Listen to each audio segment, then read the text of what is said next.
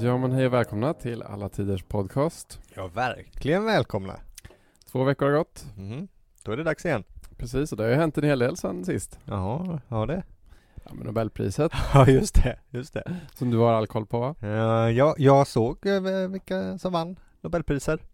Många, och även litteratur då, som jag vet att du tänker på. Jag tänkte ju på det, det riktiga Nobelpriset. Det riktiga såklart. Nobelpriset. Exakt. Ja, det var spännande. Det var ingen du har läst? Eh, nej, nej det var inte här, tid här att låtsas att man är mer beläst än alla experterna jag såg på TV, som inte heller hade hört talas om.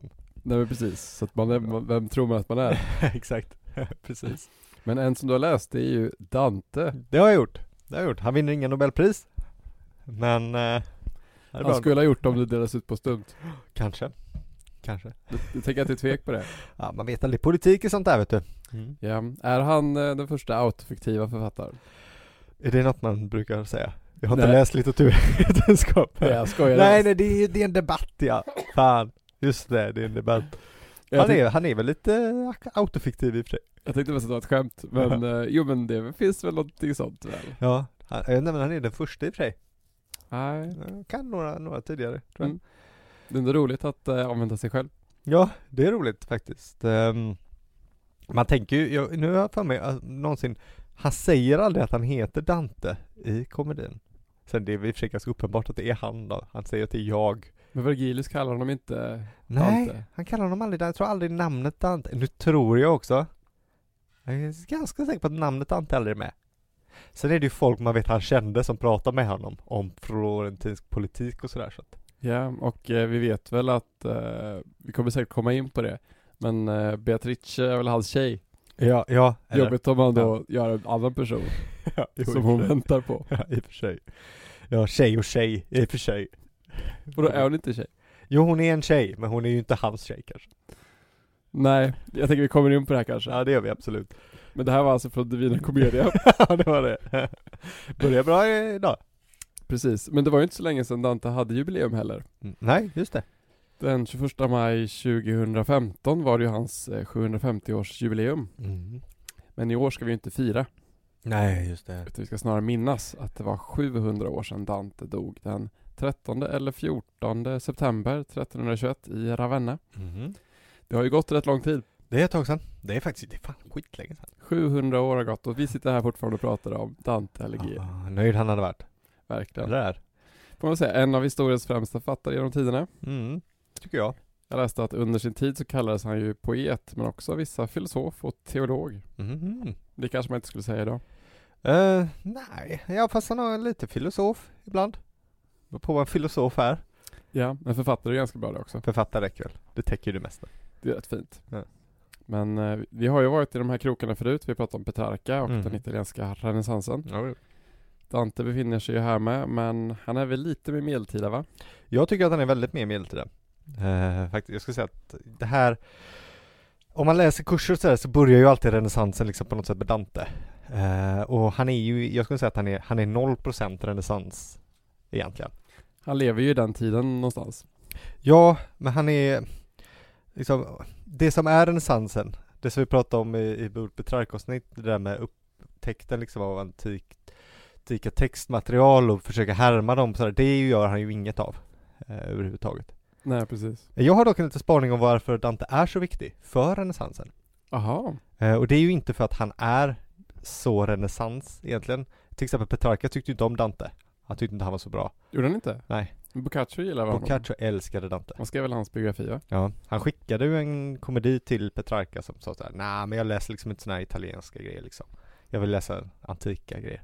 Jaha, det var ju drygt. Ja, skitdrygt. Det låter lite som du i och för sig, om man skickar dig en modern bok och du säger jag läser inte sådär moderna böcker. jag Nej men det läser bara- säger jag väl inte. Nej det, gör du inte. Jag kanske tänker det men jag säger det ju inte. Nej det är sant. Du är lite trevligare än Petrarca. Ja, exakt. Nej men det som, ehm, eh, det som jag tror att Dante gör, eh, det är att han skriver, han skriver liksom ett nytt epos. Så han, han använder, alltså, han återanvänder ju inte en gammal historia. Under medeltiden så skrivs det massa sådana här Troja-historier och allt möjligt, även på folkspråk. Inte så mycket på italienska, men på provenzal och franska och sådär. Eh, Men Dante skrev ett helt nytt verk. Liksom, han skrev en helt ny story, ett, ny, en, ett nytt epos kan man säga, som är lika bra som ett antikt. Ja, det gör han ju verkligen. Ja, så han visar ju på något sätt att så här, vi kan göra lika bra som de stora kunde göra. Ja, och det är ju faktiskt väldigt renässansigt ändå att visa på liksom att med hjälp av dem Mm. så kan vi också nå långt. Precis. Jag tror det ger ett självförtroende till, eh, till renässansförfattarna sen. Att man kan liksom, och det, de, det de vill är ju återskapa romersk och antiken på något sätt. Och han visar, ja, men det, kan, det går nog, i alla fall i litteraturen. Och han är också kvar i en annan, liksom lite mer religiös idévärld också, att även om man kan ju diskutera hur, liksom, hur religiös och hur kristen Divina Komedia är, så är åtminstone begreppen är ju fortfarande kristna och liksom, term- alltså scenografin eller vad man ska säga, kulisserna och Ja. eh, själva na- historien är ju det på ett sätt som Petrarca inte har ju. Nej, absolut. Nej, Petrarca skriver ju inte mest om antika saker. Eh, för, eller ja, i sina brev är han ju kanske mer religiö- religiös och sådär, men i hans texter är ju inte religiöst stoff så. Nej, det här är ju liksom en religiös allegori någonstans. Ja, jo det är det ju. Det är alltså hel, framförallt i slutet är den ju det.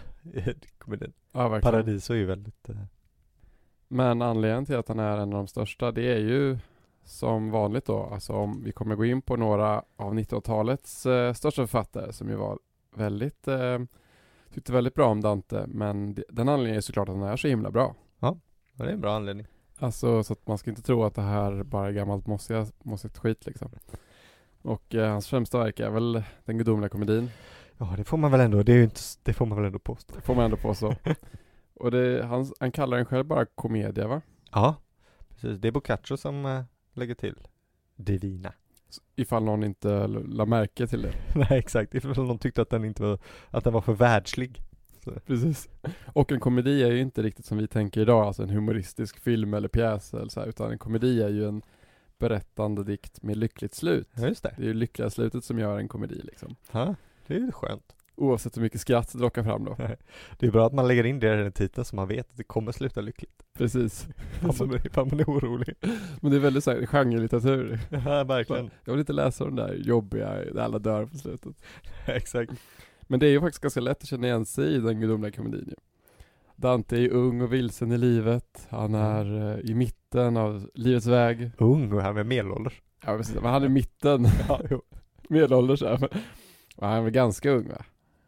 Men 35 är väl den vanliga eh, chansningen? Han är fortfarande ung då. Mm, ja, Och han är i en dunkel, i en dunkel skog har han gått vilse som det står. Mm. Och genom prövningar hittar han tillbaka till sig själv och den rätta vägen. Vägen. Vägen som leder uppåt till kärleken. Ja, just det. Och detta sökare tar ju honom genom helvetet och genom skärselden där han blir varse livets alla lidanden. Med hjälp av Vergilius och allt det där. Så han har egentligen en medelålderskris helt enkelt. Det, det har man, det kan man ha. Och jag är helt för att man ska ha kriser då man utvärderar vad man håller på med och vart man är på väg. Så att eh, det tåls ju att tänkas på ibland. Mm. Bra. Och då kan man göra det Visst med är det. hjälp av eh, Dante. Starkt att erkänna. Eller hur? Mm. Men då är en Dante perfekt lösning för alla i vår ålder. Just det, som snart är i mitten av eh, vårt livs väg. Mm. Precis. Även om vi lever lite längre idag. Ja, jo, det är sant i och för sig.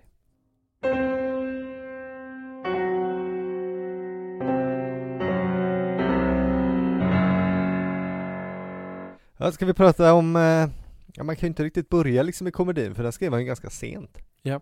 Så man får ju börja lite vad, where did it all start?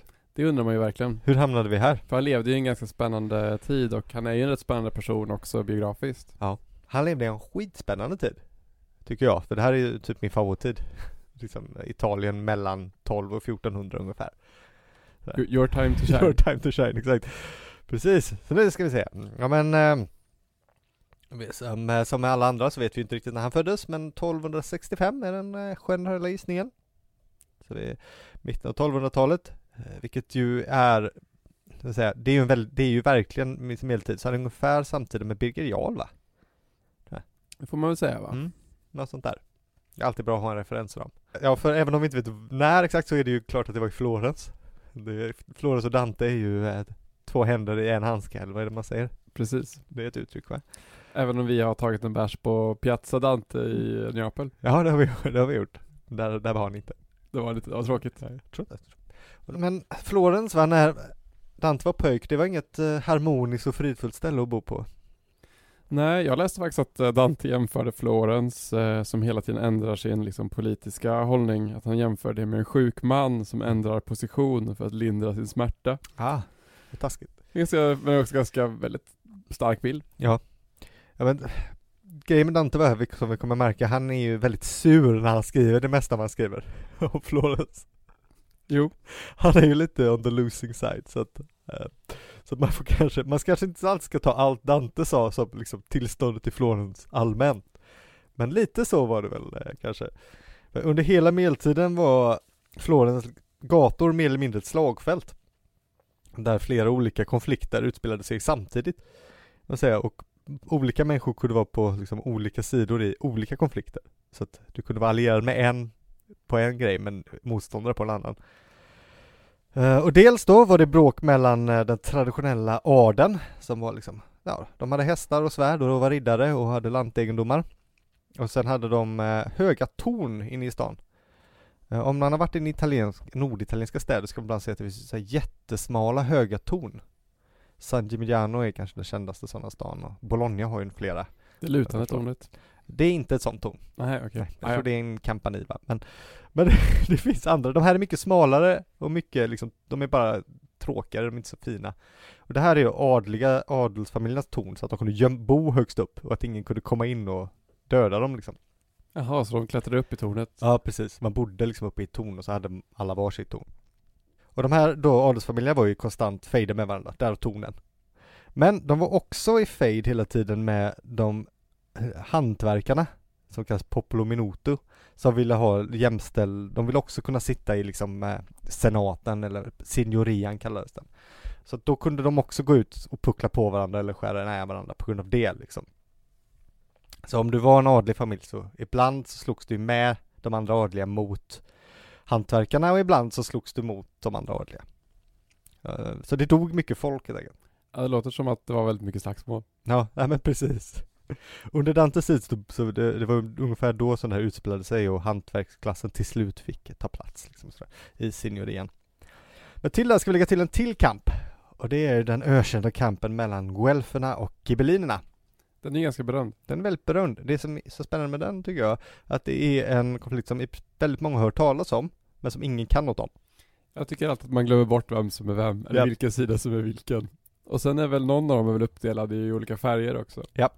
Så det är så här, det är två, två läger, men två av dem håller inte med varandra ändå. Exakt. Så det är tre läger egentligen. Ja, alltså problemet med det, det är ju att du har två partier. Du har guelferna, som i teorin då är för att påven ska vara den högst bestämmande i det tysk-romerska riket. För allt det här är det tysk-romerska riket, även norra Italien. Eh, Det är guelferna. Gibellinerna tycker att kejsaren är den som ska bestämma mest. På, det, det är liksom makronivå, det är det som händer mest i Tyskland i och för sig. I italienska städerna så är det så här, lite det, men mest är det att man bara råkar hamna på en sida. För att man egentligen bråkar om något annat. Ah, okej. Så vi är guelferna och de som är i studion där borta och spelar i en annan podd, de är gibellinerna.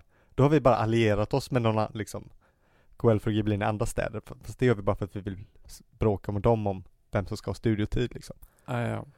Så att det blir, det är det. Så att de, det är lite oklart vad de slåss om för det mesta. För att den här kampen då fortsätter ju långt efter att kejsaren och påven har mäklat fred med varandra. Jaha, okej. Typ. Ah, Eh, ja. Sen blossar det upp igen, i så här, men det spelar ingen roll. Även om påven och kejsaren är kompisar så kommer fortfarande guelfen och gibellinerna att slå, slå ner varandra. De är redan vana vid att de inte håller med varandra. Ja, men precis. Eh, Men så är det guelferna då, det är påvens parti. Kan man säga. Och gibellinerna, det är kejsarens parti. Ehm, och Dantes familj tillhörde guelferna. Och Dante slog sig själv på deras sida faktiskt. Eh, han var med i slaget vid Campaldino 1289, som var en riktigt stor seger för guelferna i Toscana. Faktiskt, och eh, så att eh, han var, var ute och slogs också. Man ska inte tro att han bara var liksom en hemmasittare. Ja, snyggt. Visst. Det är liksom, vi vet ju ingenting om Dantes barndom mer än att det här konflikten utspelade sig och att han antagligen fick gå i skolan för han kan ju en massa grejer. Eh, Det finns en, en detalj man ska tro, veta om man är i Florens. Att om man går på museet Casa di Dante så ska man veta att det är inte Dantes hus. Nej, Dante har aldrig bott i det huset. men hur kan de kalla det det då? Ja, jag vet inte. Det är väl ett... Jag har varit där. Men, Men, det är hans grejer i den eller? nej, nej, det är mer ett museum om Dante. Ah, okej. Kanske det var någon Dante-grej där, men Dante skrev är ju, är ju inte så mycket i Florens. av vissa skäl som vi ska komma till. Nej men exakt. Ja men det, ska, det är disclaimer för alla nu. Gå inte på den. Gå inte, gå inte till Casa di Dante och ge dem era surt förvärvade slantar. Men det var inte ett bra museum eller? Nej inte särskilt. Ja, okej, nej, så. särskilt. För man vill, ju ha, man vill ju ha lite Dante när man är där. Och så, Ja, ja, det och visst. det är det de erbjuder. De ger Mm. dig lite Dante fast det är lite väl krystat kanske. Ja, visst, det är det de menar. Sälja knark till, till de som står utanför. Det är fult. Mm, så är det. Mm. Eh, lite sorgliga saker vet vi, det är att ha- hans mamma Bella dog tidigt. Eh, eh, han var ett litet barn. Och pappan fick två barn med en annan kvinna. Lupa di Carissimo Cialuffi. Bra namn. Eh, hon, de kanske gifte sig. Eh, det, men det, man har inte riktigt kunnat bevisa att de var gifta. Men de fick barn i alla fall. Så han hade styv, styv eh, syskon heter det Eh, ja, va? mm, ja. halvsyskon. Halvsyskon till och med. Snyggt. Ehm, men en viktig sak hände. Och det var ju att han träffade Beatrice. Jag säger inte Beatrice. Jag kommer säga Beatrice. Gör inte det? Ja. Nej. Jag tyckte jag lät lite snajdig när jag sa det. Ja, jag vet att du, liksom jag har pendlat lite, jag har funderat på på vägen hit, ska jag säga Beatrice eller ska jag säga Beatrice? Men jag, jag är en Beatriceare. Men du är fritt framför dig. Jag tänker att det låter så här, att det är så härligt att säga. Det, li- det ligger så kul i munnen. Ja, det, ligger, det gör det. Beatrice. Beatrice. Exakt. Ja, men jag, jag kör på Beatrice nu. Jag har, sagt, jag har bestämt mig. Ja. Eh, hennes riktiga namn var Beatrice di Folco Portonari. Ja, Folco Portonari är hennes pappa. Man, ha- kvinnor hade inte riktigt efternamn. Så. Men, eh, Beatrice hette hon ju i alla fall, det vet vi. Och eh, hon kom från en eh, bankfamilj. Så, så, cash och stålar va? Och eh, vi vet från Vitanova, eh, där påstår i alla fall Dante att de träffades på majdagsfirandet när de båda var nio år gamla. Första gången de träffades. Och man får väl påstå att det var lite av en kärlek vid första ögonkastet. Ja, ja. Kan man säga, för Dante blir ju lite besatt. Faktiskt. En eh, uppmärksam lyssnare kanske tycker att det här låter lite som Petrarca. Mm. Det, det kan man faktiskt. Det är det ju lite ja. Det var väldigt svärmiskt tid det här, fast uh, svärmiskt på håll. Ja, det var väldigt svårt. L'amour de loin. Verkligen. Eh, Ja, för de träffades ju bara två gånger. Eh, Det här var första gången och man vet inte riktigt hur mycket de pratade, men de var- hängde nog liksom som barn kanske gör på, liksom, sådär. Och Dante eh, suktade. Sen träffades de på gatan nio år senare. Det här Oj. får en att tvivla lite på sanningshalten, att allting går i nio, men ja. Men nio år senare träffades de på gatan då eh, Beatrice ska ha vänt sig om och hälsat på Dante. Eh, Liksom sagt tja. Ciao! Sa hon något, jag tror inte man använde ciao på den tiden. Hon kanske sa Saluto. salve. Eh, till Dante. Och ehm, det var det va? Och då blev han ju helt, gick han upp i taket liksom. Hur gammal var han då? 18? Mm. Eh, I övrigt så sa de aldrig något till varandra. Nej, det här är Eh, allting. det är allt. Mm. Ah, Okej. Eh, Det var deras fulla kontakt. Eh, eh, Vi vet att Dante stalkade runt i kvarteren där hon hängde. Ibland och tittade på henne, men eh, sa ingenting. Det låter ju inte så bra. Nej, nej. nej, så han sa aldrig något till henne heller, utan det var hon som hälsade på honom. Okej. Utan han stod väl mer och tittade. Helt naturligt. Helt naturligt. Så, så kan det gå ibland. Ehm. Eh, Ja, för han, eh, under tiden som det här utspelar sig då, som han går och tittar på henne och sådär, så, så säger han aldrig något till någon. Och han skriver ju heller inte, han liksom, ju- offentliggör ju aldrig eh, sin kärlek till Beatrice under hennes livstid. Så det, han håller allt inne. Och det kanske var bra, för de var ju båda gifta med andra personer. Ja, ja. Mm. Ja, Beatrice gifte sig med en eh, bankir som hette Simon, eh, Simone de, de Bardi. Eh, Bardi-familjen, eh, kanske någon som känner till, de var, en av, de var liksom den ledande familjen i Florens innan Medici-familjen blev eh, rik. De var också bankirer, de förlorade allt när Edward III av England vägrade betala tillbaka sina lån. Och då gick de i stöpet. Jaha, Ja, det var inte så bra. Nej, det är svårt att tvinga en kung att betala. Jo. Man, man minns ju- man kan ju familjen Medici lite bättre. Ja, ja men det kan man. Precis. Innan det var det Bardi och där var Beatrice ingift. Eh, Dante gifte sig med en kvinna som heter Gemma Donati. Och eh, Dona- Donati-familjen var liksom, de var lite finare än Alighieri-isarna men på något sätt, man tror att de kan ha varit deras eh, hyresvärdar. Eh, så att det var väl tacksamt, kanske dra ner lite på hyran. va? ja. Eh, och, och tillsammans med Gemma fick ju Dante eh, fyra barn. Till och med. Ah, ja. Ehm, som hette Pietro, Giovanni, Jacobo och Antonia. Han hade en dotter också. som, be, som Boccaccio träffade. Och eh, hade ihop det med. Eh, ja, enligt en, eh, en liten sägen ja. Ja, jag sa shit. Kul. Ja. Så finns det folk idag som är släkt med Dante? Eller? Ja, då, det är det. Det är rätt coolt. Mm. Jag tror de äger en vingård utanför Verona om jag inte minns fel. Quite a legacy. Ja, verkligen. Mm. Eh, men Dante nämner aldrig Gemma i någon text. Eller någonting. Nej. Eh, sin fru. Nej, va? Så att det är så tråkigt. Eh, utan han pratar bara om Beatrice. Otacksamt. Lite otacksamt. Den som är där, Mm. den får ingenting. Men Nej. den som inte är där. Det här passar väl bra in i den höviska kärlekens liksom ideal på något sätt. Ja. Um, så när Dante senare var tvungen att gå i exil då så följde inte Gemma med. Nähä, Nej, hon stannade kvar i Florens. okej. Hon, hon begav sig till Ravenna långt senare, kanske att hon var där när han dog. Eh, men hon gick i kloster i slutet, men mm. Slutet gott, allting gott. Ja. 1290 då dog ju Beatrice. Mhm. Eh, ganska ung då, de var väl lika gamla, så hyfsat. Eh, och det här satte lite igång Dante. För det är nu han eh, blir liksom Mr Poet. Eh, för att efter att hon dog började han att sätta samman Vita Nova. Vita Nova då, det är nya livet. Eh, och den kom ut fyra år senare. Har du läst den? Eh, tyvärr. Nej, jag har inte gjort det. Nej. Nej, det har jag läst. Då kanske jag ska säga något om den. Det tycker jag ska göra. Tycker du det? Ja. ja för Eh, Vita Nova är ju då, så det är delvis en samling kärlekslyrik, kärleksdikter, som Dante skrev. I vissa tror man är skrivna innan hon dog, men då aldrig. Så han skrev väl dem hemma och gömde. Jag tänker att hon, frun hittar hon och städar eller något. Ja, det låter bra. Mm. Säkert. Ehm, men den är också, men några är skrivna efter att hon dog också då, och eh, den är också en beskrivning över liksom eh, känslorna i dikterna och en del filosoferande omkring det. Lite religiöst också. Eh, ganska mycket i och för sig, eh, på sitt sp- särsk- sägna sätt. Så det är ett så kallat prosimetrum, texten. Alltså det är blandat dikt och prosa. Okej. Ehm, Det är väl baserat skulle jag tro på, eller skulle jag tro, det stod det i kommentarerna, på Boetius eh, Filosofins tröst som ju också är ett prosimetrum. Och Som ju har filosofin som tema medan den här ju har kärleken som tema. Ah, ja. Men de har lite samma mål liksom eh, i det. det. Så det kommer en dikt, oftast en sonett, det är mest sonetter. Och sen kommer det en förklarande text kan man säga, där Dante pratar om vad han menar med den här, eh, med den här eh, sonetten.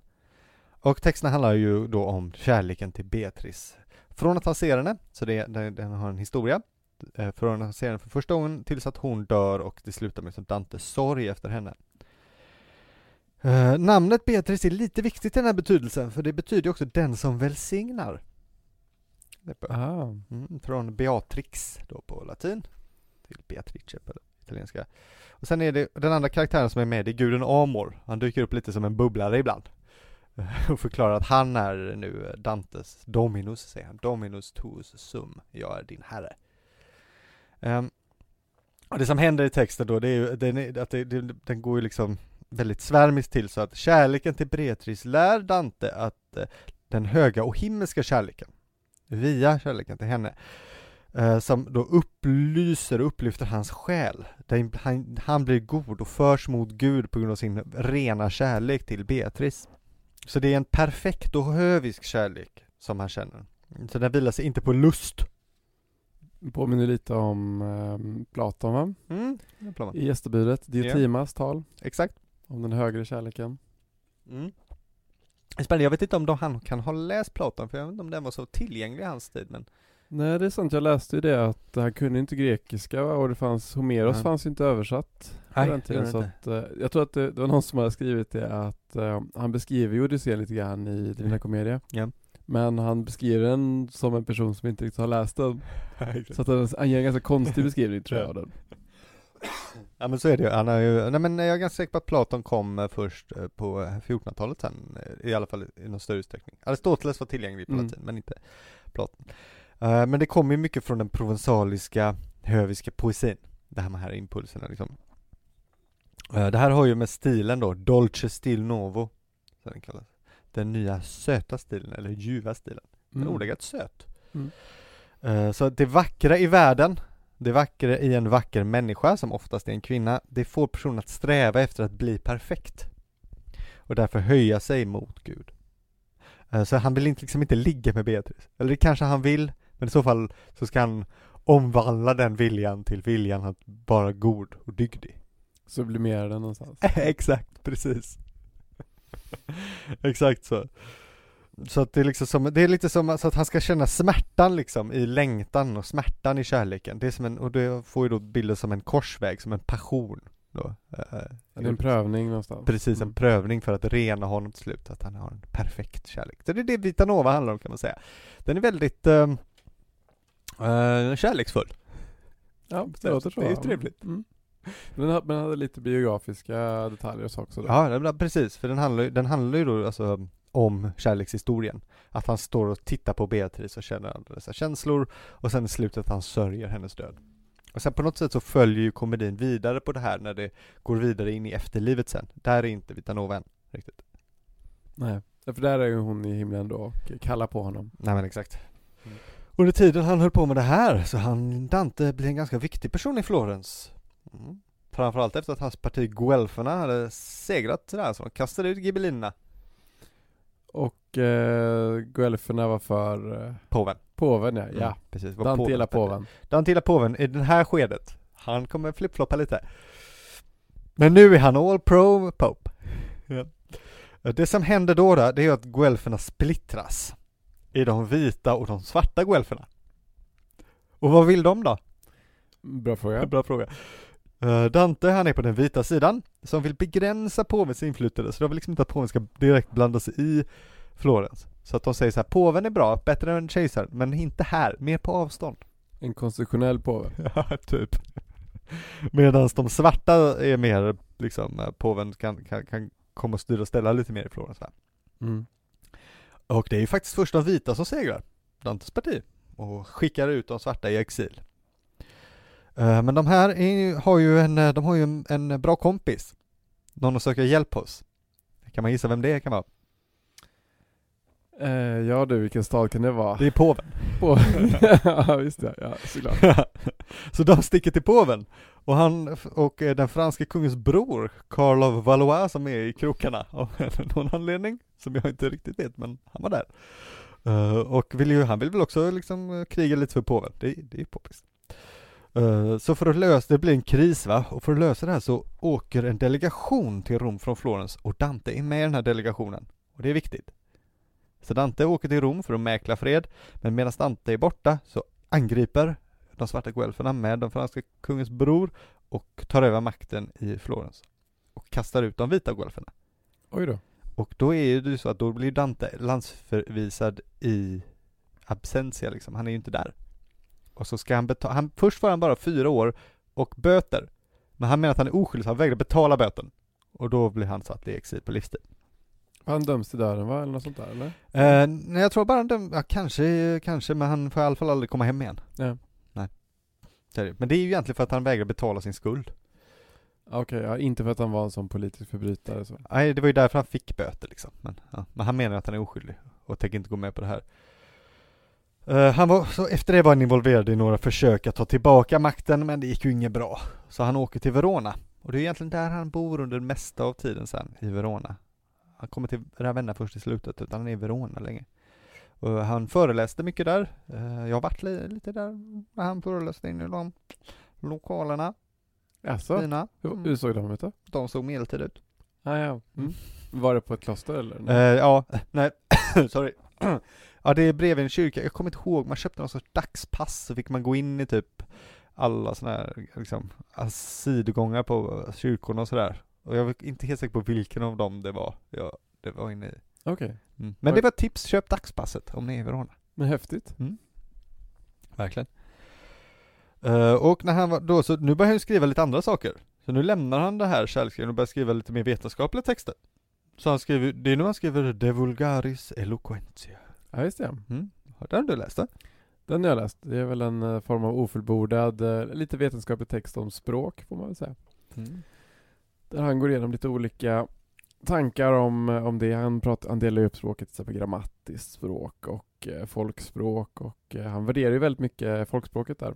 Just det. Grammatiska språket är ju då latin. Liksom. Ja, som han då tycker är akademiskt och konstlat och det är någonting som man då måste ägnar väldigt mycket tid åt att lära sig, men också någonting som ingen kan naturligt. Men folkspråket är någonting man har i sig, Just det. som man lär sig genom att eh, lyssna på sin omgivning och eh, imitera efter och sådär. Precis.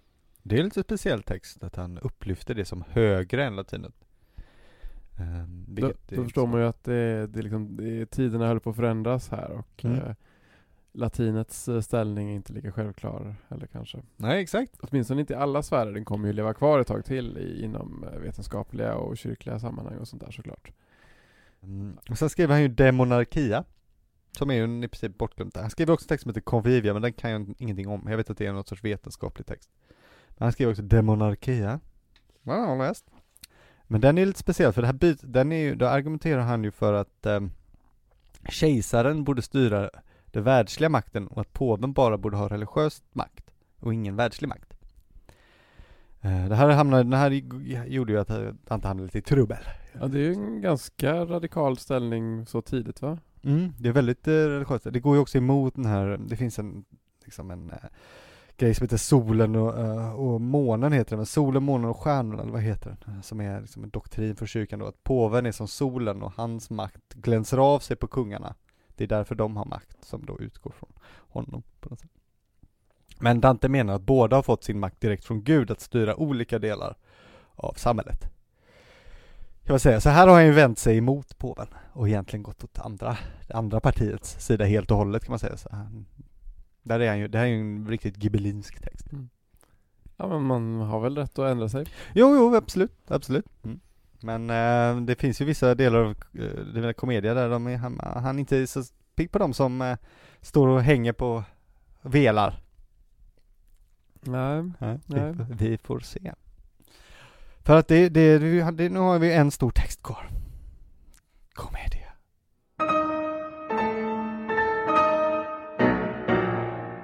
Ja, när läste du den eh, första gången? Karl? Eh, det gjorde jag faktiskt, det vi kommer komma in på sen. Jag, lä- jag, jag läste den när jag höll på och skrev min eh, masteruppsats faktiskt. Eh, Så det var nog, ehm, det var nog tio år sedan tror jag. Wow. Nej, Jag skrev inte min masteruppsats för tio år sedan men eh, kanske nio år sedan när jag höll på och läste jag den första gången. Mm. Och sen läste jag faktiskt om den både, eller jag började på den när du och jag var i, eh, i Rom. Ja, just det. Och sen, men jag läste inte eh, den så ordentligt där för vi hade så mycket annat att göra. Ja, det tog tid. Jag var tvungen att hänga ut det hela nätterna och göra research på romersk nattliv. Nej, det var väldigt eh, hårda dagar och, eh, så, att, så att jag läste om den när jag kom hem sen. Just det. Det måste varit fem år sedan då eller? Det var det nog, fan vad länge sedan det var. Ja. Mm. Nej, det var tre år, fyra, tre år sedan. Tre år Fyra sedan. år sedan. För... Ja. Ja. Så två gånger har jag ändå läst den. Mm, trevligt. trevligt. Ja, jag har nog också läst den två gånger. Jag har läst eh, första Inferno har jag läst en gång till. Eh, den har jag läst på italienska. Eh, Åh, eh, men de andra två har jag läst två gånger. Mm. Men det var nog ett tag sedan, det var länge sedan nu faktiskt också. Det var nog nästan sju år sedan jag läste den andra gången. ah, ja. Så det är hårt. Ja, det speciella med den gudomliga komedin, det är väl lite att det är en av de böckerna som alla vet vad den handlar om. Även om de aldrig har läst den. Det är faktiskt ganska speciellt ja. Ja.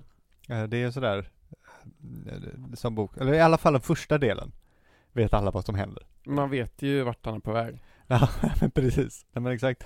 Eh, Men ändå är det väl värt att berätta lite det, för många kanske har missat liksom stoffet. Plus att det är kul att prata om. Verkligen, men den är, alltså, den är ju mycket starkare än vad man tror. Ja. Det tror jag, fa- jag tror det är sant. De flesta tänker väl som du kanske sa i början, "Nej, hur kul kan det här, det här är tragiskt. Det här är tragiskt. Om någon säger 700 år gammalt, då Ja. har vi redan zonat ut. Det är det som är så annorlunda vet du, då, tänk, då tänder jag till. ja. Tänker det här kommer vara bra. Men det är som gör dig till dig så att säga. Det är väl det. Eh, och det är ju Infernot då som är den stora hitten. Ja, det är väl den som många tycker bäst om. Ja. Men ofta tycker jag man till och med hör att folk kallar den för Dantes Inferno, även om de menar hela ja det är sant. texten. Den, den känner man också till kanske, den berömda inledningen på det. Ja, just det. Det kanske man gör. För som vi nämnde innan så, alltså Dante går, ju- är ju vilse i en skog då. Mm. Och ehm, där han möter lite olika vilddjur är det va? Ja, han försöker ju först, han ser ju ett berg först. Tänker, där ser bra ut, jag ska klättra upp där. Men så kommer ju de tre vilddjuren, det är en varginna va? Ja. En varg, en en, eh, en tiger och en puma. Ja, något sånt. Ja. Mm. De symboliserar tydligen eh, eh, omåttlighet, våldsamhet och lögnaktighet. Så som man har levt innan. Precis. Och de puttar då iväg honom från berget. Han får inte gå upp där. Han måste ut i den vilda mörka skogen igen. Mhm. Ja. Men det tror jag att han träffar, träffar på en, en snäll typ Ja. i skogen. Faktiskt. Den, nej, gud, den kände poeten Vergilius Ja, precis. som har skickats dit av Beatrice. Ja, Hon, hon kallar ju på honom. Mm, just Som en slags, hon ser hans vilsenskap och, te- och ser att han behöver en eh, skyddsängel helt enkelt. Exakt, precis. Mm. Där ser man den här, där kommer hon, nu kommer hon tillbaka igen från eh, hans tidiga skriverier. Då. Så, då märker man också att han aldrig har övergett tankarna på Beatrice trots att eh, det gått så lång tid. Och deras, som vi sa, väldigt eh, korta interaktion. Men vägen till henne är ju eh, kantad av strapatser. Så är det, så är det innan man får komma fram till kärleken. Precis. Mm. Och eh, Vergilius då, vägen till paradiset går ju via helvetet på något mystiskt vis. Ja, just det. Mm. Och då måste man ju gå igenom dörren till helvetet. Just det. Och den är ju väldigt berömd. Ja, just det. Den, eh, den inskrift då som brukar stå, som brukar stå, men som står står. ovanför dörren in till helvetet. Mm. Genom mig går man till sorgestaden. Genom mig till plåga utan ände. Genom mig till ett förtappat släkte. Rättvisa drev den höge som mig byggde. Gudomlig allmakt och den högsta vishet har med den första kärleken mig danat. Alla de ting som före mig har skapats är eviga och jag består för evigt. Lämna allt hopp, ni som går över tröskeln. Shit, ja, där- man blir inte sugen på att gå in.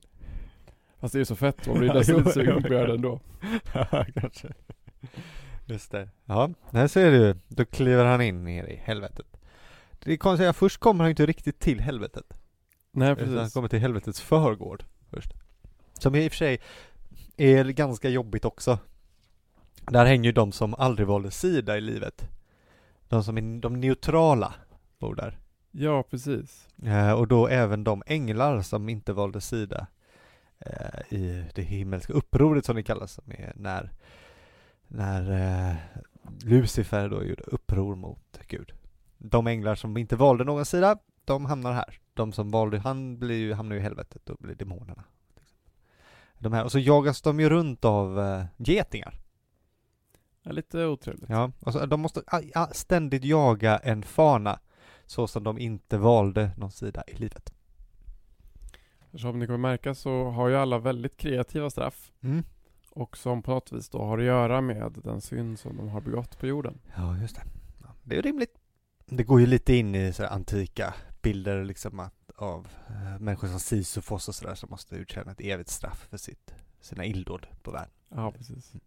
Och han är ju ganska hård också även mot, eh, alltså, det går ju inte så bra för de som levde innan eh, Jesus eh, Kristus. Nej, det kan man inte göra. Nej, sen kommer de ju till limbo efter förgården.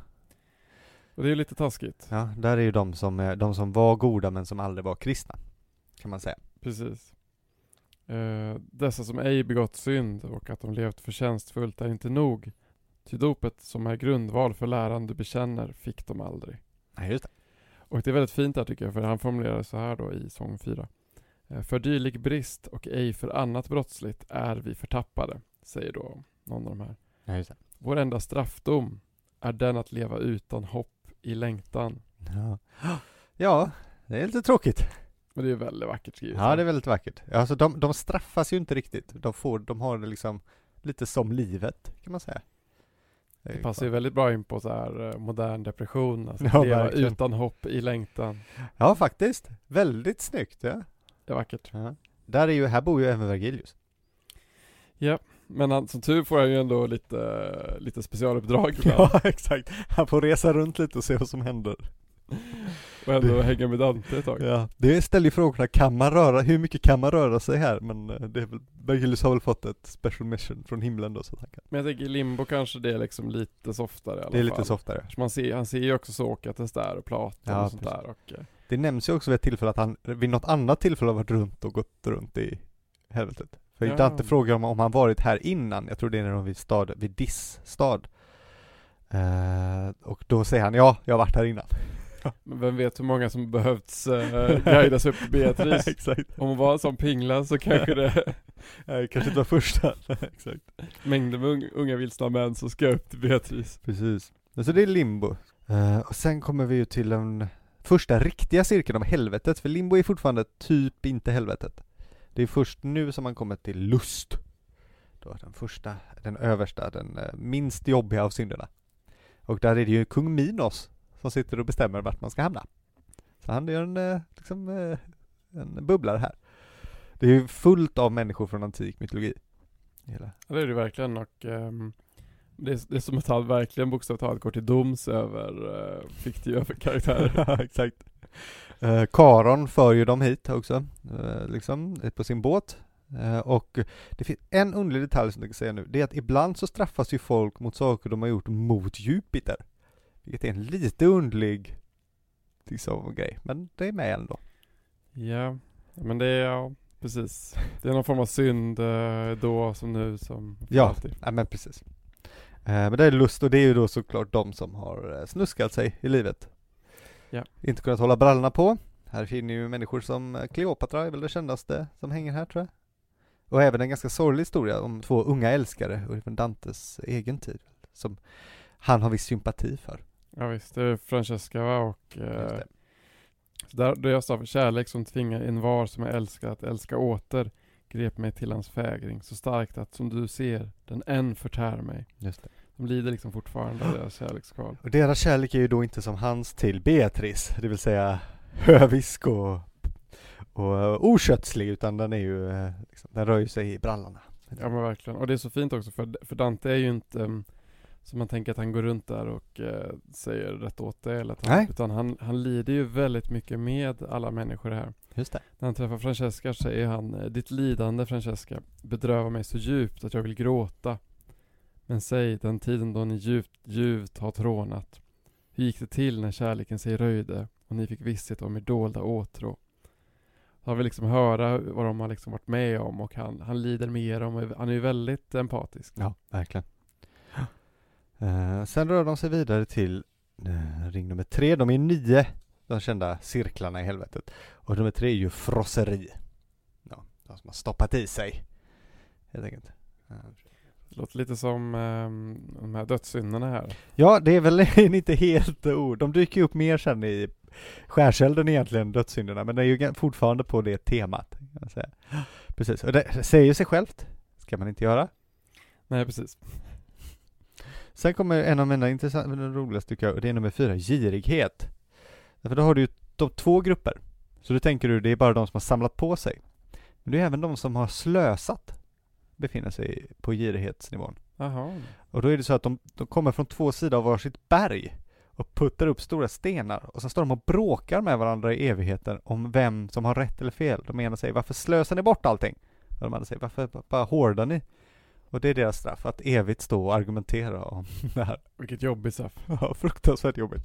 Men Det är det här som man också gnäller på eh, även religiösa människor va? Ja, det här kan ju även då simonin eh, är här. Eh, det är då de som har köpt sina religiösa ämbeten. Ja det är sant. exempel. Ja. Och de som roffar åt sig på att sälja avlatsbrev, falska avlatsbrev och sånt där till exempel. Han har ett roligt citat där. ehm, De här som låtit raka sina gässor har varit präster, påvar, kardinaler. De girighet behärskar mer än andra. just det. Så att han kan ge en ehm, släng av sleven dit också. det kan han göra. Det kan han verkligen göra. Exakt.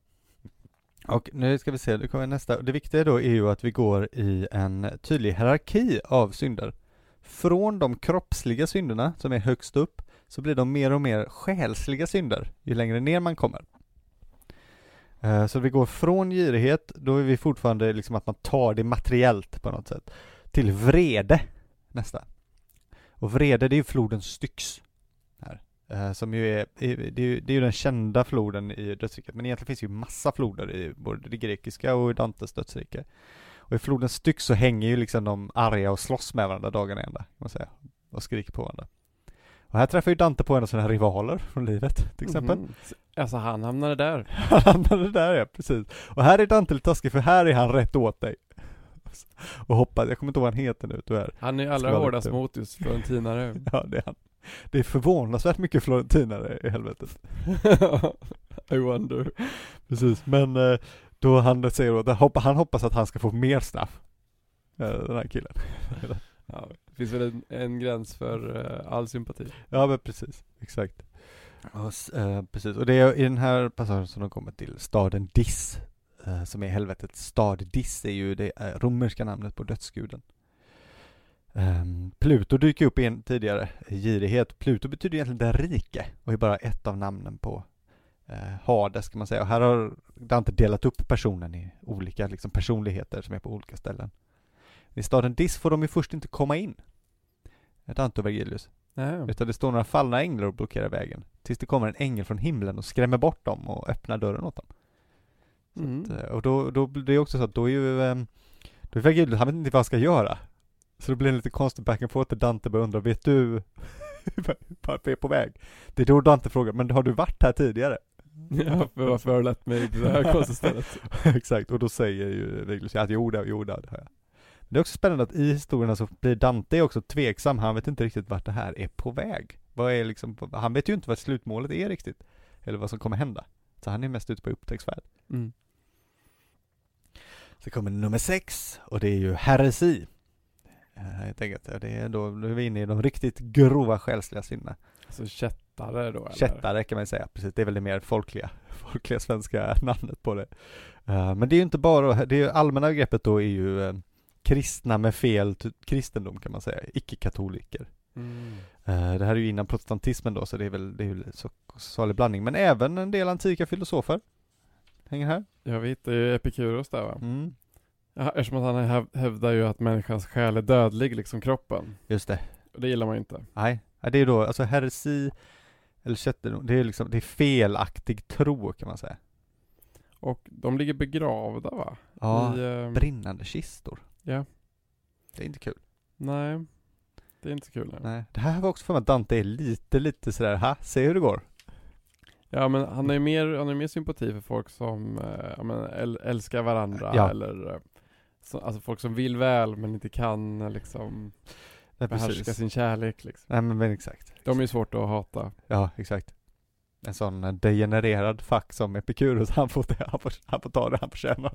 Men så, han hade det så gött också. Ja, jag tänker exakt. liksom, han hade det gött på grund av sin, eh, sin felkunskap eller vad man säger.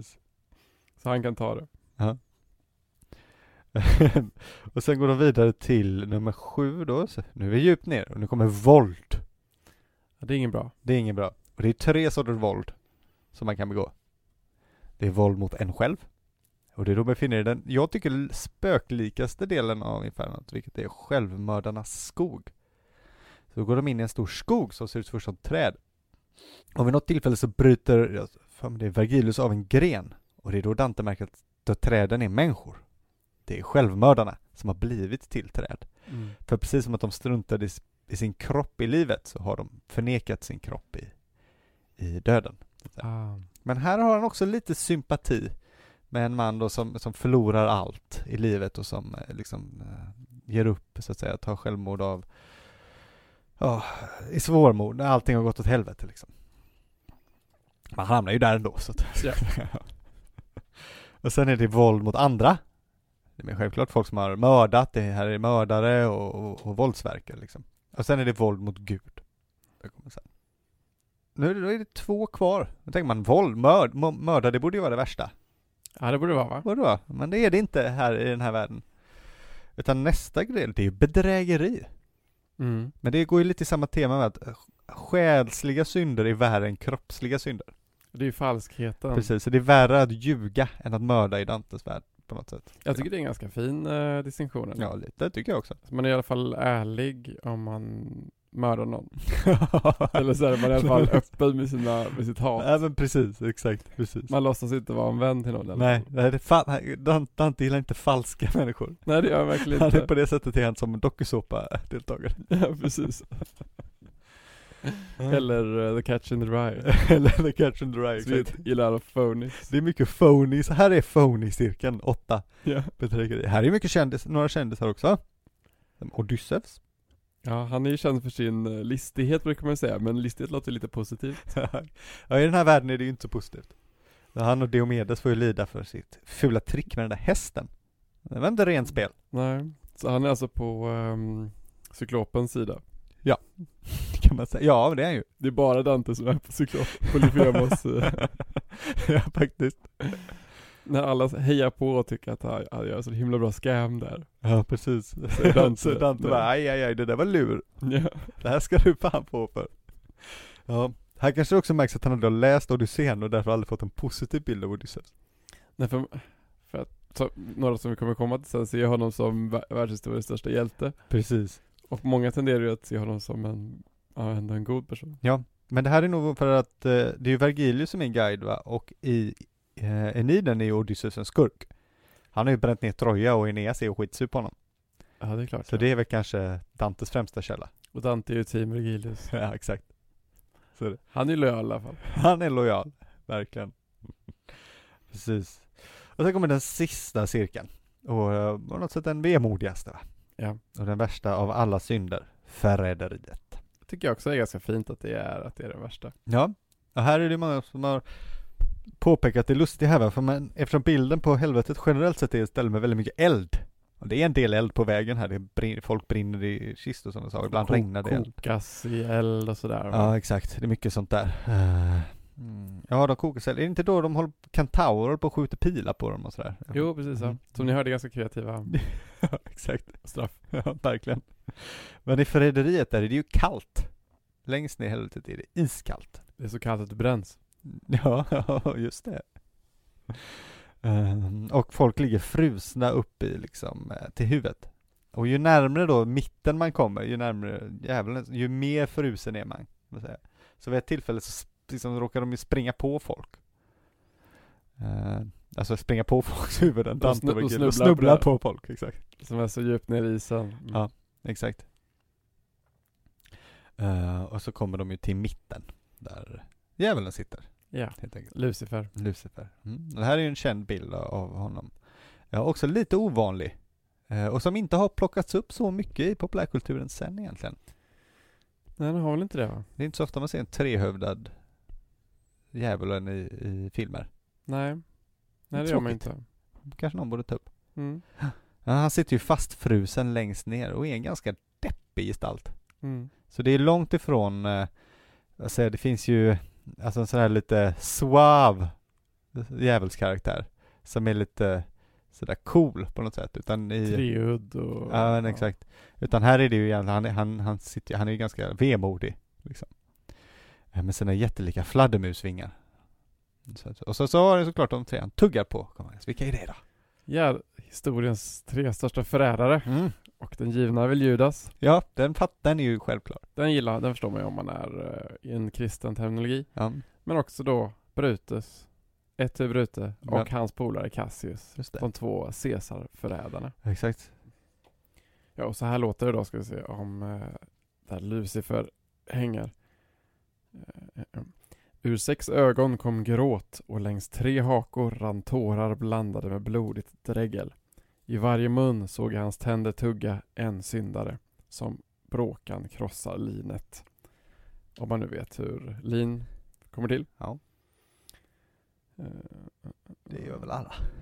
och min mästare då, Vergilius säger Den själ som straffas hårdast av dem och som har huvudet där inne och sprattlar med sina ben är Judas. Av dem med huvudena ner är Brutus, den där som hänger från den svarta käften. Se hur han vrider sig i kval och tiger. Och Cassius är han som tycks så kraftig. Men natten stiger åter och det är dags att bryta upp, till allt har vi beskådat. Ja, just det. Va- Då, då tänker ju alla Brut, okej, då tänker man så här, Judas, ja, självklart. Brutus, okej, okej. Även om jag, även om vissa skulle vara så här, var det verkligen samma nivå? Men så här, Okej. Och Sen Cassius. Ja. Ja. Då säger väl folk, vem? Ja, exakt. Vem då? Vem? Vem? Det är också två Caesar-förrädare. Han kanske bara inte visste vem som, vem som ska ha den största skulden av dem. Nej, han vill väl ha tre huvuden då antar jag för att det ska på något sätt vara någon sorts m- motsats treenighet. Och sen så kan han inte riktigt komma på mer än två. Finns det inte någon mer dålig kompis i, eh, liksom, innan Dante? Det måste du göra. Det är lite som den här scenen i Peep Show där han kallar honom Judas, sen Brutus, sen Double Judas. han inte kommer på en tredje. Quisling hade kanske varit en modern, eh, men ja, han är ju, en kä- det är ju en känd förrädare i alla fall. ja det är sant faktiskt. Men eh, nej, men det blir de tre. Och det är ju- funkar väl det med. Han som förrådde det här slaget vid Thermopyle. Ja, Är inte det någon som, som avslöjade? just det. Jo, han skulle det kunna, men jag jag vet inte om Dante kände till honom. Jag vet inte ens vad det heter. Nej, inte jag heller. Nej. Han känns som en golare. Han är en golare, ja, exakt. Vi säger så här, vi kan utlysa en tävling, man får gärna nominera fler historiska golare som kan eh, Ja, som, pass, som ändå är i Judas. eh, Judas stil. Mm. ja. Fredo skulle kunna vara, han är påhittad Ja. då, men Ja, m- till skillnad. Nej, de andra är faktiskt De andra är faktiskt riktiga. Jag höll på att tänka fel. Och le, få, finns de innan Dante. ja, Då det har skulle man vi- fått- då har man fått eh, guldstjärna liksom. Men senare kan vara kul också. Ja, nej men visst. Japp, en, eh, en modern eller äldre Judas. Det vill Precis. vi Ja, ha. Så precis. jag vet eh, en god eh, lista på Instagram. Ja, verkligen. Eh, och nu tar ju boken ordagrant en vändning. Det var lite av en uh, vits, men det var inte så rolig. Därför att de, nu ska de ju ut från helvetet. Och hur gör, hur gör man det? Man går Undrar- neråt. Man klättrar ner för djävulen. Så de börjar klättra ner för hans ben, helt enkelt. Och tills de når skrevet, Ja. faktiskt. Och sen är det jättekonstigt, för då vänder sig, och jag, det här är svårt att hänga med, och Dante är själv förvirrad i boken. Att Vergilius vänder på sig, och sen börjar klättra åt andra hållet, fast hamnar då ändå åt rätt håll. Men det, är det som att de, alltså att de är på väg åt andra sidan jorden va? Ja, jo, för det som har hänt va, är ju att i den här så är ju, de har gått ner i hela världen och, och djävulen är då precis i mitten av jorden. Liksom, i jordkärnan sitter han. För han har ju då fallit från himmelen, rakt ner i jorden. Ja. Och på något sätt så klättrar de ner och sen så, ja, sen så måste de klättra upp igen. Ja just det. Det är lite förvirrande. För de måste ju, för de, skärselden är ju ett berg. Ja, i skärsnäden är den mark som puttas ut åt andra hållet. Så när djävulen åker in från ena hållet, då blir det liksom jord som puttas ut från, från honom. Det blir skärselden, Ah, ja, ja. skärseldsberget. Det är ingen eld i skärselden, så namnet på svenska blir lite, lite förvirrande. Purgatorio heter det på italienska. Varför heter det skärsel på svenska då? Det är liksom ett svenskt folkligt begrepp för skärselden. Ah, ja. Mm. Just det, en sak nu innan vi kommer till början som är viktigt att tänka på. Vilken dag börjar han att gå på? Jo, första dagen är, det börjar på skärtorsdagen. Jaha. Och han börjar gå ner i helvetet på långfredagen. Och nu är han på väg upp och då är det påsksöndag. Jaha, så han ska åter, Stå, kan man säga. återuppstå. Tänkte jag Precis. säga återuppstiga, men det blev, jag Ja. blandade ihop orden där. Ja men det är väl lite samma, ja Ja. precis, så det är liksom samma lite kan man säga. Jämför sig med Jesus där då. Ja exakt, precis. Han följer ju i storyn kan man säga. Får man göra det? Ja, jo, ja det kan man, det får man. Ja, jag säger ja. Jag uttalar mig som eh, expert på ämnet. Så Ja, bra. ja. Mm. Nu är vi i Purgatorio, Purgatorio då. Försök att eh, liksom, det, det blir ju naturligt så att man går fortare framåt ju längre man kommer. Men den är också spännande. Mm. Ja men verkligen. Och det är ju då sagt ett berg. Tänkte du inte? Mm, Innan du började läsa? Jag tänker, många föreställer sig nog skärselden som en eld där man då ska renas va? Ja men precis. Och renas, det ska man ju göra även här. Eh, Det får man ju säga. Eh, Det, som, hä- det första som händer är att de kommer liksom, de åker båt dit. Och då träffar de Cato den yngre. Som har blivit satt att vakta eh, berget. Det är konstigt. Det förklaras inte riktigt varför det är han. Nej, men han är väl rätt dygdig va? Ja, men det är liksom, ja det är väl det att han, alltså Dante måste ju gilla honom. För han bor, ett borde han ju kanske i så fall vara i limbo. Sen tog han också självmord. Han har Eh. fått någon slags frisedel. Han har där. fått frisedel. Han var väl, han har fått en anställning. han har fått anställning. Och då, och då får man dispens. Ja, precis. Ja men det är väl exakt det som hänt. Och han är lite förvirrad över varför de är där. Men då säger de att, ja men liksom, vi hade inte kommit ut i helvetet om inte Gud tillät det. Och då säger jag, ah, okej, det, det blir rimligt, så ni kan väl fortsätta framåt. Fair enough. Ja, men exakt. Precis. Eh, och sen på botten då, så eh, tvärtom nu så går man ju uppåt. Förut gick de neråt, nu ska de gå uppåt. Och på botten där är de eh, bandlysta, längst ner. De som har blivit exkommunicerade helt enkelt. Eh, och då får, ju, för den tid man har varit bannlyst, gånger 30 måste Ehm, man vara där. Eh, så, så är det. I år då. Eller de, och de som omvände sig sent, liksom på dödsbädden typ, de som var sådana, liksom på slutet, de hänger där. Jaha, okej. Ja, så de, är- de, är liksom, de har längst väg att gå. Olof Skötkonung och Ja, men lite den stilen liksom. Konstantin. Ja, Han är inte där, han är i himlen sen. Alltså, varför då? Ja, Han det, var, han var väl god, men han är ju sen. ja, men det, är- det är inte konsekvent riktigt. Nej. Men han är inte där, nej. Eh, Men de har längst väg upp. Och sen går man då uppåt enligt de sju dödssynderna.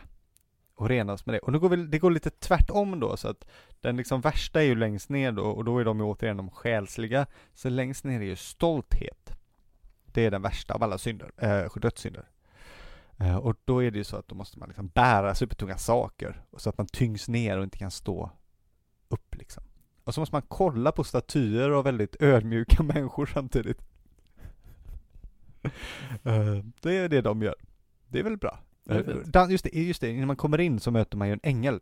Och det måste Dante, och då får han sju pen i pannan. P för peccator.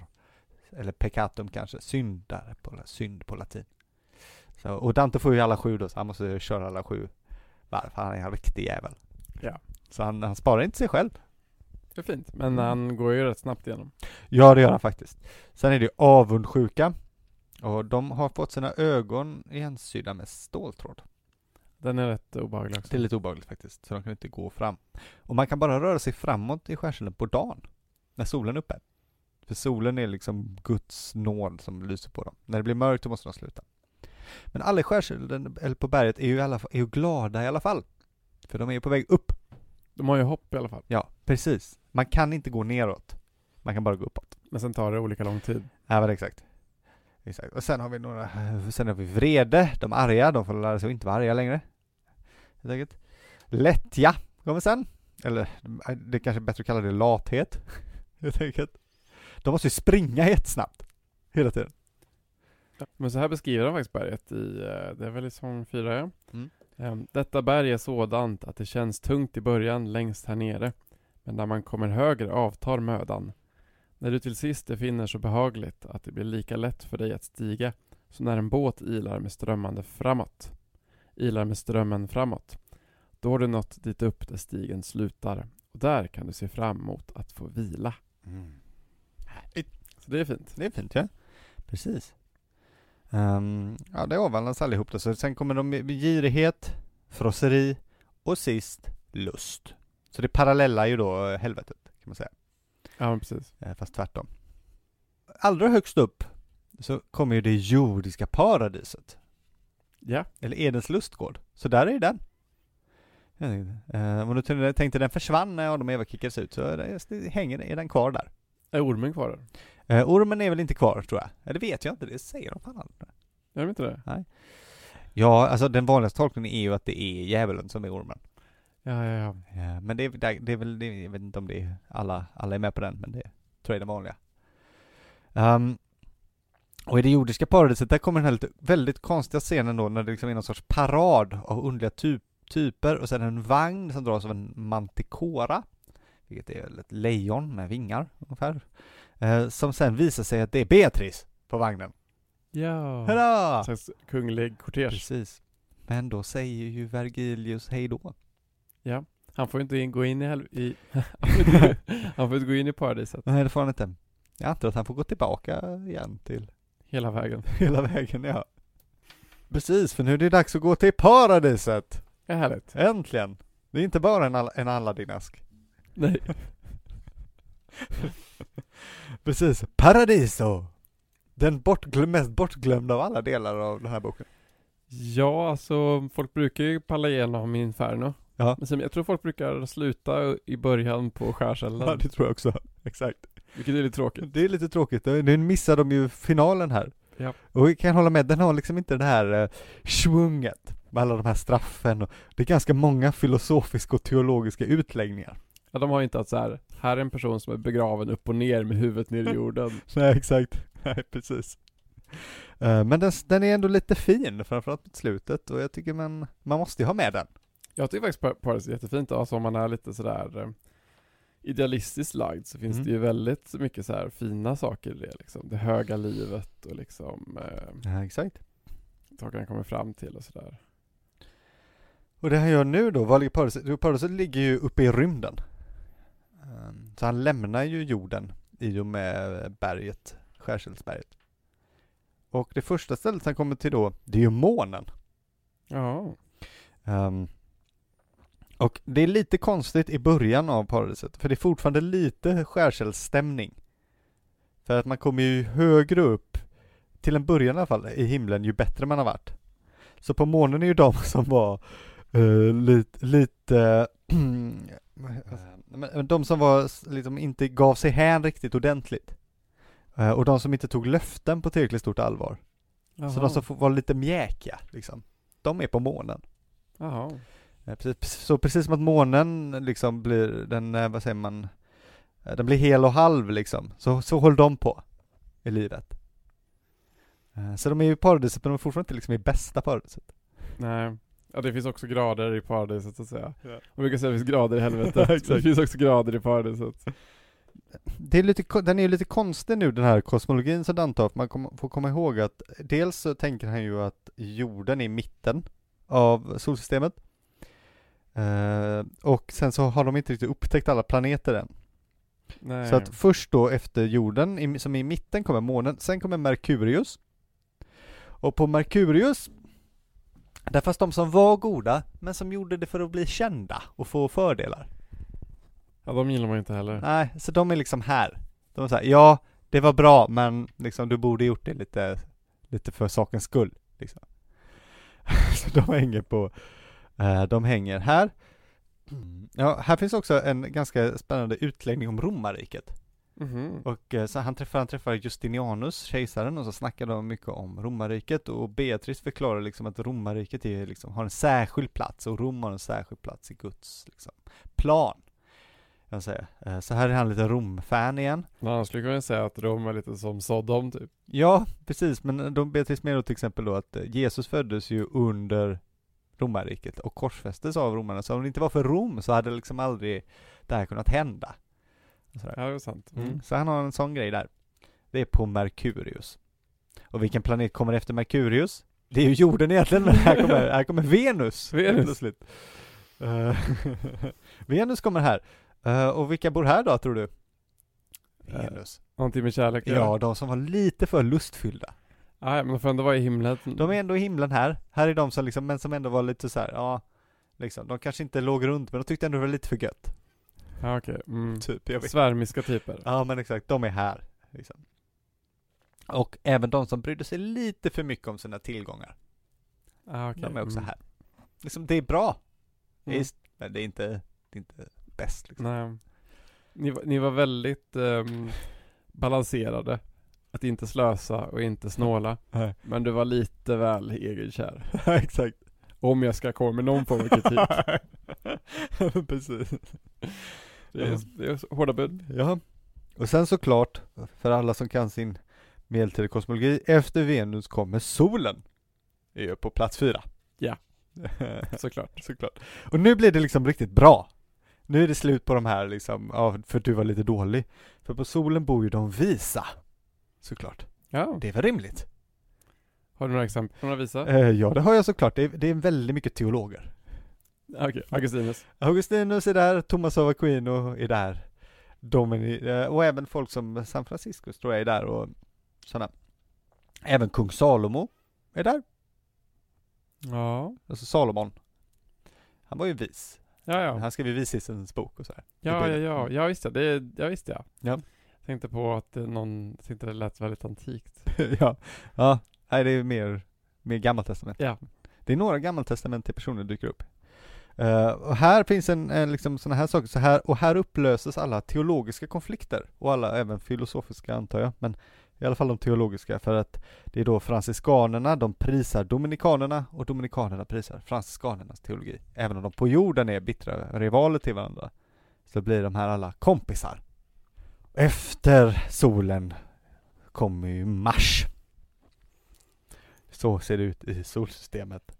Och på Mars, där är ju krigarna såklart. Ja, Ja, de som, hjältarna. hjältarna, de som kämpade för Gud är här. Och det är mest, det är liksom korsfarare typ. Ehm, det är det mycket, de som har, och de som har dött på korståg. de är här. Eh, bland annat Dantes anfäder, många här, för han kommer från en korsfararfamilj. Så han träffar dem här. Sådär. Precis. Eh, men, och här bor även människor som Karl den store. Jaha, Han bor ja. på Mars. Ja, trevligt. Precis. För han eh, krigade ju och omvände folk till kristendomen. Ja, ja. Mm. Så typ. det, de är på Mars. Så det följer ju ändå temat här liksom med Marskriget och Venuskärleken och sådär.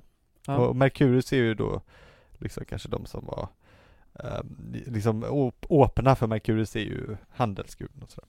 Pengarna skriver Nej, precis. handeln så. här. Och efter det kommer Jupiter. Planeten Jupiter då, inte guden Jupiter. Och där bor de goda härskarna. Mhm. Mm, så kung David är där. Ja. Han är en känd god härskare. Här hänger även Konstantin. Om du undrade vart han var, så är han en av de goda härskarna på Jupiter. Han kanske var så god att det inte gjorde någonting att han var sen. Nej, precis. Man får liksom följa teman här lite. Ja, bättre sent än aldrig för honom. Ja, exakt. Ja, han hade, men du vet, eh, ja, men nu kom jag på hur det funkar ja. Skärselden tar ju slut sen. Så han var väl där först. Ja, såklart. Så han, blev han, ju, han levde ju skit länge sen. Ja, det är klart. Mm. Så är det ju. Så är det. Mm. Ah. Såklart. En, eh, en rolig detalj är ju att Trajanus är här. Jaha. Det finns tydligen, det visste inte jag, en medeltida legend som säger att han blev kristen. Jaså? Det, det, det är väl dåligt. Det finns ju brev han har skrivit om kristna, men det är ju mest att han säger att man inte ska förfölja dem så hårt. Mm. Eh, Som han skrivit med Plinius den yngre. Plinius den yngre var ståthållare då och skrev till Trianus, vad ska jag göra med de kristna? Ska jag döda dem? Och då säger Trianus, ja, alltså du behöver inte förfölja folk och tortera dem. Om någon, ko- om någon liksom då hittar en kristen, då kan du döda honom. Men du behöver inte gå och leta efter dem. Vi gör andra saker än detta. Ja, exakt. Mm. Eh, Så det är väl det han säger och det är väl hyfsat, det är väl lite schysst. Ja, gött att han kom till himlen för det. Ja, precis. Så här är han i alla fall på Jupiter. Sen är det en till planet. Och det är Saturnus. Här tycker jag det är lite förvirrande. Här är ju då munkar till exempel. Men också tänkare. Och Jag tänkte de borde vara med på solen. Men det här är mer liksom kontemp- folk som liksom satt i öknen och tänkte på Gud typ. Okej. De hänger på Saturnus. Mm. Jag har inga bra exempel. Men typ asketer. typ. Asketer är bra. Jag tror att Peter Damian, Petrus Damianus var här, men jag kan inte så mycket om honom så att Inte jag. vi går raskt vidare från Saturnus upp till stjärnorna. Och det, är, ju- det här är ju, det är ju riktigt bra, så stjärnorna är liksom utanför här, utanför planeterna. Och stjärnorna, här bor de bästa helgonen. Liksom topparna, apostlarna är i stjärnorna. Och jungfru Maria hänger här. Och, här- och Dante han går ju runt och liksom fanboyar totalt ju. och bara så här, wow, coolt! Eh, här får ju också Petrus klaga på den, vad är det, Bonifatius den sjunde eller den som är påve nu, och säga att han är en riktig sketpåve. Bra ställe att framföra kritik, men det är inte jag, det är himlen. Ja, Precis, det är Peter som säger det, det- det, jag har inte sagt något. Ja, nej, men så här är det, och Sankt Johannes och Sankt Jakob, alla har liksom utläggningar om, om hur världen funkar och teologi och sådär. Och de är på stjärnorna. Finns det något utanför stjärnorna? Svar ja. Det finns det som kallas för den första rörelsen, eller primum mobile. Lite oklart vad det är, exakt. Det är någon sorts tillstånd utanför. Och här bor änglarna. Och de bor i nio sfärer av änglar. Eh, Längst ner är ju ärkeänglarna. Då kanske man tänker det är de bästa änglarna, men de är egentligen de sämsta änglarna. Eller sämsta men. Det är de som får göra alla uppdrag va? Ja, precis. Gabriel och... Gabriel, Rafael och Mikael. Mm. Ja, det är de som får göra allt, exakt. Det- Och så därför tänker vi att de är bäst då. Ja, För att exakt. de, de får huvuduppdragen, men det är egentligen det som är sämst. Ja. S- Springa, springjobben. Exakt. Sen går det nio cirklar och de som är kända är ju näst högst upp är keruberna. De brukar ju avbildas som eh, små söta bebisar. Och sätta tjocka bebisar. Ja, precis. I Bibeln tror jag mer de beskrivs som liksom att de har sådär läs- jätteläskiga djur, vilddjurshuvuden och sånt där. Eh, Men här, de brukar vara söta, söta och tjocka bebisar. Det är en gulligare bild. I alla fall alltså Rubens. Ja, exakt. Och sen längst, fra- längst upp är ju serafimerna, som serafimerorden, som är väl Sveriges högsta eh, och kungliga order du kan få. Ah, vad fint att de har tagit det från Dante tänkte jag säga. Ja, precis. Ja, det är mer- mer en allmän liksom. Serafimerna, de, de har, eh, ja, de brukar oftast måla som du ser dem i konst som ett huvud med sex vingar omkring. Ja, mm. Mm, det är en serafim, de är närmst Gud. Och för sen flyger ju Dante upp med, med Beatrice upp till Empyreum, som är liksom det högsta av det högsta. Eh, här bor Gud, liksom. så nu är vi bortom, eh, och då lämnar de den fysiska existensen. Och här Här är det först då att Dante ser en stor ros som vecklar ut sig och på den så har alla själar i himlen en plats på ett blomblad. Så att man kan liksom, verka, verka som att man kan liksom åka från sig Mars upp hit eller något, jag vet inte. Men alla har plats här, så här är alla igen. Typ, och sitter runt på den här blomman. Det är som matsalen typ. Ja men typ, exakt. Eh, och då, här sticker ju Beatrice också nu. Eh, så nu är hon inte guide längre. Utan nu tar Sankt Bernhard över. Och det är ju kul, tycker jag som heter det, Bernhard i efternamn. Ja, det är kul. Precis. Eh, för hon går och sätter sig i rosen eh, och Sankt Bernhard han eh, ber lite för Dante och förklarar liksom och visar att här är Gud och visar hur Gud ser ut och Gud ser då ut som tre ljusringar som på något sätt, det är lite svårt att hänga med, liksom är cirklar i och runt varandra samtidigt. Eh, Det är svårt att fatta för att Dante själv fattar inte riktigt i boken. Han säger det, jag förstår inte vad som händer. Det är så här- Och han står där och försöker lista ut det här Samtidigt så ser han Jesus på något sätt i ringarna. Och här tar den slut med, en, jag tycker jag, en ganska fin slutkläm. Där Dante liksom slutar typ försöka fatta och då får han någon sorts liksom kärleksflash och fattar. Och där tar, där tar det slut. Det är häftigt. Och då säger han väl det att där förstod jag när jag kände kärleken som rör alla sfärerna. Men de här ringarna, är det, det är väl, är det tre Ja, det är väl enheter? treenheten då. Mm. Precis. Precis. Ja, Och där tar den eh, slut helt enkelt. Han har upplysning. Han har upplysningen där, i, precis, kan man säga, i slutet. eh. Men han är ju inte död. Han är inte död, nej han återvänder ju. Den här, han skriver den ju retroaktivt. Han är ju äldre i verkligheten än vad han säger att han är när han skriver, så det är ju som att den här har hänt tidigare i hans liv. Nej. Så det är snarare som att han får en uppenbarelse, kan man säga. Men eh, vilken uppenbarelse. Ja, precis. Eh, och eh, den, den gavs väl ut ett år innan han dog tror jag. Eh, offentliggjorde han den. Och den tryck, eh, trycktes inte såklart för det fanns ingen tryckpress än, men den publicerades. Tråkigt nog finns det ju inga original kvar av Dante. Vi har inga Dantes hand, inga autografer som det kallas, Nej. som han har skrivit. Eh, men eh, det finns ganska många från nästa generation, Boccaccio-generationen. För han kopierade och spred den här som helvete liksom. Det behövdes en riktig renässansman för att eh, kopiera den här. Det gjorde ju det. Ja, men det, och det är ju Boccaccio. Han skriver ju en stor en biografi om Dante och han är liksom såhär Hallå allihopa, ni måste läsa Dante. Han var skitbra. Säger alla, ja det var han. Förutom Petrarca säger nej, det är för coolt och sånt. Det är för mainstream för mig.